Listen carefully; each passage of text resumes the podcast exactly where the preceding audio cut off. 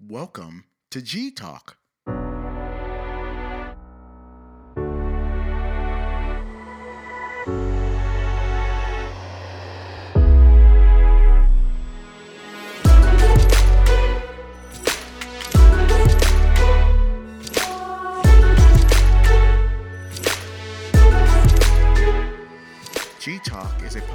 Dedicated to helping you discover your purpose by helping you build intimate relationships and a lifestyle of thankfulness. Listen to us today as we discuss a new challenging topic aimed to encourage you and to challenge you, but most importantly, to build you up in your relationships with each other and with God. Stay tuned.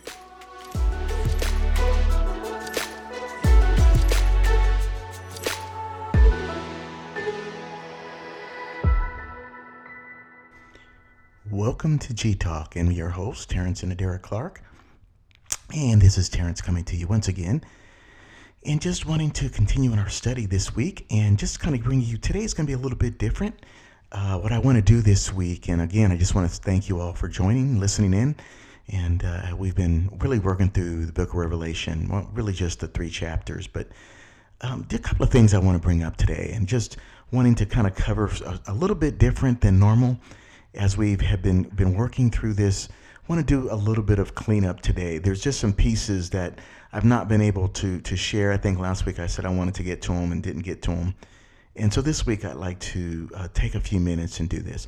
Other thing i want to say is i'm going to complete this in three weeks. So uh, after today three more and then darren and i will get back to um, our time together and, and really going through the studies and and and sharing. And, and hopefully i think we're looking forward to kind of taking a different swing on on things as we come back, and we'll I'll just share a little bit more of that as we as we move forward.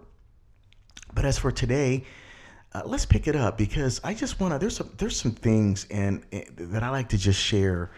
You know, as we've been talking about the Book of Revelation and really really digging into the study and appreciate. Um, you for you know just jumping in and listening each week. I, you know, obviously this is a huge piece of you know uh, digging into Revelation and all, but really what I want to highlight and really communicate today and spend some time talking about is really understanding, you know, the importance of, of, of the Lord Himself. Now, I've, I've said this a few times and I'm going to continue to say it. This is a revelation of Jesus. And if there's ever a time that we need a revelation of Him, it's today. And I really want to highlight that because I think so often this book gets mixed up in judgment and and even, you know, trying to figure out the details as to what's going to happen. But if you but the whole idea of the book is to reveal Christ, is to reveal who he is. And I think when we go in looking for anything other than that, I really believe that we're going to miss you know the the real a crux of the book, you know, the real understanding, the real purpose behind why it's there. It's not so much that we understand, you know, and I know there have been so many that have, you know, pulled this book apart and have worked to say, okay, you know, this is the Antichrist and these are the different nations, and then, you know, you've got the the bowls and the wraths and judgment, you know. But the reality is that the the, the goal of the book or the purpose really is to see Jesus and so it's really important for us to highlight that and to recognize that Jesus is trying to give us a glimpse of who he is. And he's really wanting us to know him. And that really is what this is about. And so I think, you know, as, the, as especially over the last 30, 40 years where it really got really big and in terms of trying to dig the book apart. And I, I've done that myself. I've spent many years you know, studying to understand pre-trib, post-trib, amillennialism, all these different things. And and don't get me wrong, I'm not saying that that there's not some maybe some truth behind that and some pieces that could really be helpful or inspiring for people. But the goal, the real goal and piece picture of this book is to know who Christ is and that it would illuminate us to knowing him and how we're to respond during these seasons and times and seeing who he is. And so I just want to speak to us around that, and I want to speak to us today some specific things because I think sometimes there's a lot of things in Scripture that get that get missed. And so today I want to do some cleanup. And what I mean by cleanup is I want to talk about some things that are in the Scripture that are here in Revelation and that are in other locations that are really important that I think can just add some highlight because they point us again back to Christ. And then as we get to those last three, uh, we will work on, you know, um, just kind of uh, finishing up on these last three churches. But the whole idea, again, is to point you to Jesus and for you to know Him and to love Him and to really see that His purpose and goal is love. It's like, I want, I love you so much that the preparation of the bride and preparing us to be prepared for His return and being prepared to see Him when we go. Those are things that are the are really the priority. And uh, you know we oftentimes it gets missed. It just does. Uh, you know being i think being a, a, species when i you know humans we're just we're always after details and and we are a people that really likes to you know especially as americans we we tend to be logical and like to you know like science and you know and and and nail things down a certain way we like to explain and expound you know, our whole scientific uh, methodology that we generally use, right? Uh, it's we that's what happens as we get into the book and we turn it into that. But I really want to keep us focused today, and hopefully, you know, I don't I don't know how long I'll be, but I'm going to try to keep it shorter than normal and uh, really dig into some of that piece. So, first of all, let me just say this, because a lot of people don't realize, you know, you have Matthew, Mark, Luke, and John and we know that the four of them, you know, maybe I should back it up and say, historically there has been, and, and even in Revelation, there is the the uncovering of uh, in chapter five of Revelation, right? It gets into the um, the living the I'm trying to find it here. Um, oh, wrong chapter. Here we go. Okay, so it talks about that um, there is the cre- the living creatures, right, that are before the throne. 11th verse. Then I looked and heard the voice of many angels around the throne, the living creatures and the elders, and the number of them, right? And so there has been several times where we see the living creatures. In fact, uh, verse 6 And I looked and behold in the midst of the throne and of the four living creatures these four living creatures are described to us as being four different things a man, right? An ox, uh, um, a lion, and an eagle. And we see this throughout Scripture. Actually, I, I didn't put them in order lion, ox, man, eagle, right? These are really important. First of all, they are living creatures that stand before the throne all the time. But it's important, I think, as believers for us to understand and maybe begin to put together some things that God, I think, wants us to understand and wants us to begin to see Him and recognize uh, the symbolisms of things that He's wanting to do. And so there's a lot, we see these four creatures. We see them in the Old Testament um, numerous times in the throne room.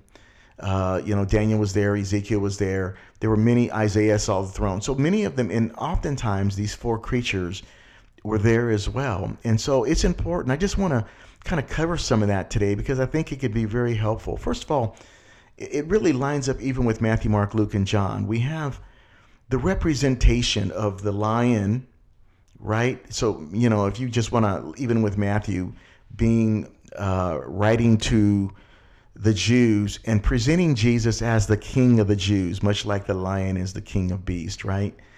And then um, Mark representing the the the the New Testament and representing Christ as the servant, right? The ox or the or the or the, or the um, the bull, right? They're kind of the same creature, and so uh, the servant. It's a servant animal, and it's one where Jesus gives his life, and we see Jesus shown in this way in Scripture when you read the book of Mark, uh, that he highlights and shows Jesus' servanthood. And then you get to Luke, Luke being a physician, right? And so Luke uh, really shows Jesus as a man and really um, highlights that, you know, he goes in a lot of detail in the crucifixion about what was going on, and just the things that you go through, you will see in that um, that highlighting of recognizing that part, and then of course the eagle and the highlighting of that in John and uh, that overcoming. And uh, there's some, you know, some prophetic pieces and, and just uh, each one of those represented. Now we see that the, the, this creature, these, you know, these creatures are before the throne. Well, they're also represented here in Revelation. And it really becomes helpful for us to understand that throughout the you know and i'm and this is something again i'm not gonna i really haven't had time to kind of take you through as we've been going through these i said remember i said at the beginning that there were these are seven different time periods well these seven time periods kind of go uh, also the each one of those animals you know i shouldn't call them animal well you know man ox lion eagle creatures each one of these also really represents a different aspect of the time period that is really that was really that the church is going through. There was a period where we are like the lion, and uh, the, when the church was originally founded, they came out roaring like a lion. They were very, very strong, and they stood up, even though they were they were really being challenged. It was as though they had this for a number of years, we can say right up to the first 300 years or so, they really acted in this way. It was they just they grew amazingly. They couldn't be stopped, and they really um, just carried the gospel to a great, I mean, really to the world in a short amount of time. Then all of a sudden we get to the 300s, and their turns it, it changes to the, a period in which we begin to see the church really becoming persecuted. And it really goes on really um, for about, you know, 1200 years or so. In fact, I think the numbers have been estimated that about 70 million, and that might be, that's a conservative, about 70 million Christians died during that time period. That's 70 million, M, million. I mean, that's a lot of people a lot of people gave their lives for the gospel during that those 1200 years or so as a result of just the way that it was it, the gospel was spreading and what the church at that time you know was was doing. Anyone that did not follow after what Rome had established was murdered. And that's just the way it was. And so it was a, a hideous period. I recommend that you do go and, and study that if you've never studied the history of, of the church where it's it's pretty sad. I mean, there's a lot of books out there. The easiest one, and one you've probably heard of, is Foxe's Book of Martyrs, which you know takes a very very small number of people, but it does describe very very clearly the types of deaths that people were dying. And uh, unfortunately, we don't. It's un, it's very difficult to get the numbers in, in that book, but I can tell you the numbers are conservatively 60, 70 million people gave their lives that way, being tortured, um, much like the lamb, you know, and you know the ox at the altar. And so we could see that period, and then all of a sudden it shifted. You know, right around 1500 uh, with Martin Luther and the changing of the church, all of a sudden it changes, and we become very much like the man. And what I can say is if you follow the church between 1500 and 1900, I'm, and I'm being very, I'm not being specific, okay, on dates because, like I've said earlier, that these dates kind of correlate, they kind of spread over one another. So one doesn't just end and the other just starts. There's some there's some overlap and there's some gap and and it's not exactly 1500. It's probably more like 1520 and it's more like 1906 probably. I like to think of it when when the um, um, the Pentecostal movement began with with uh, you know there in California, the Azusa Street at 1906. So we kind of look at that as starting the Eagle period, but you can take give or take a few years. I mean, we know that there was you know a great move also taking place in in Europe before that you know in the late 1800s and early 1900s and so you know in Wales and you know so there, we, we could easily say that that was part it's no one's trying to be be real specific just general generalization of time you know, and that. But the idea was if you go back and study the history of that time period, what you will discover is that there was an incredible season of time of men really building and escalating and putting together. I mean, there was it's almost very difficult. The inventions that you know, it was like the the um, the the writing press. You know, finally we came out, and so the Bibles were being printed. Uh, you get into Martin Luther and establishing not only a church during that time, but very, very, very, very rigid standards. We see men rising up after him. I mean, and there were many people. Okay, and so I'm not. Please, you know, if you're if you're listening, I mean, there were. It's impossible to to in a short period of time say all the men you know and women that were at that time and what they're doing but if you go back and look at the season there were a lot of things uh, for instance the methodist um, the wesleys they established that for some of you may not know that the word methodist really means methods they established some methods and they were very very much needed because when you come the way the church had come out of rome and there had been everybody was being taught based on what Rome was de- declaring and making people do.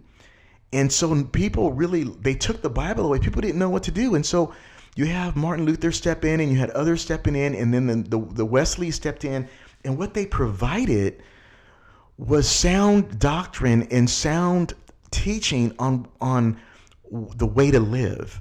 And so we see in a sense men you know that that aspect of men stepping in obviously under the anointing of the spirit but these men stepped in and began to establish the foundations of the church and you know getting the bible back out to people to, to the world and you know doing things like you know making sure that it was articulated well and it was translated and all those different things that took place so it was really a time period of men and then we get to the 1900s where we really begin to see the the move of the Spirit take place.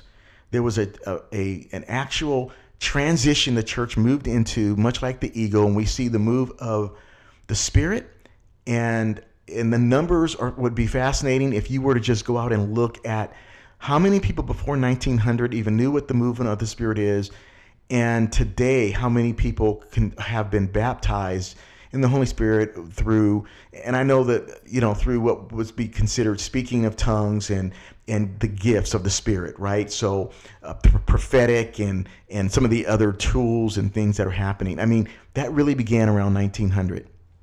So what I'm trying to express here is we're, we've seen it's important for you in your studies and that the whole point of me sharing this is not for you just to go oh, okay you know because i know it's easy to just go i mean i'm just I'm, I'm i'm giving you a giant download and but the idea is that maybe you can go in your own time and and really study this out see these creatures because you'll you'll find them uh, throughout the scriptures you can just do a, an easy search on you know the um, uh, the four living the creatures. You know, if you go to Revelation and and find them, then you can you can easily do a a cross reference, and it'll take you through uh, a lot of the Old Testament passages, which which kind of deal with that.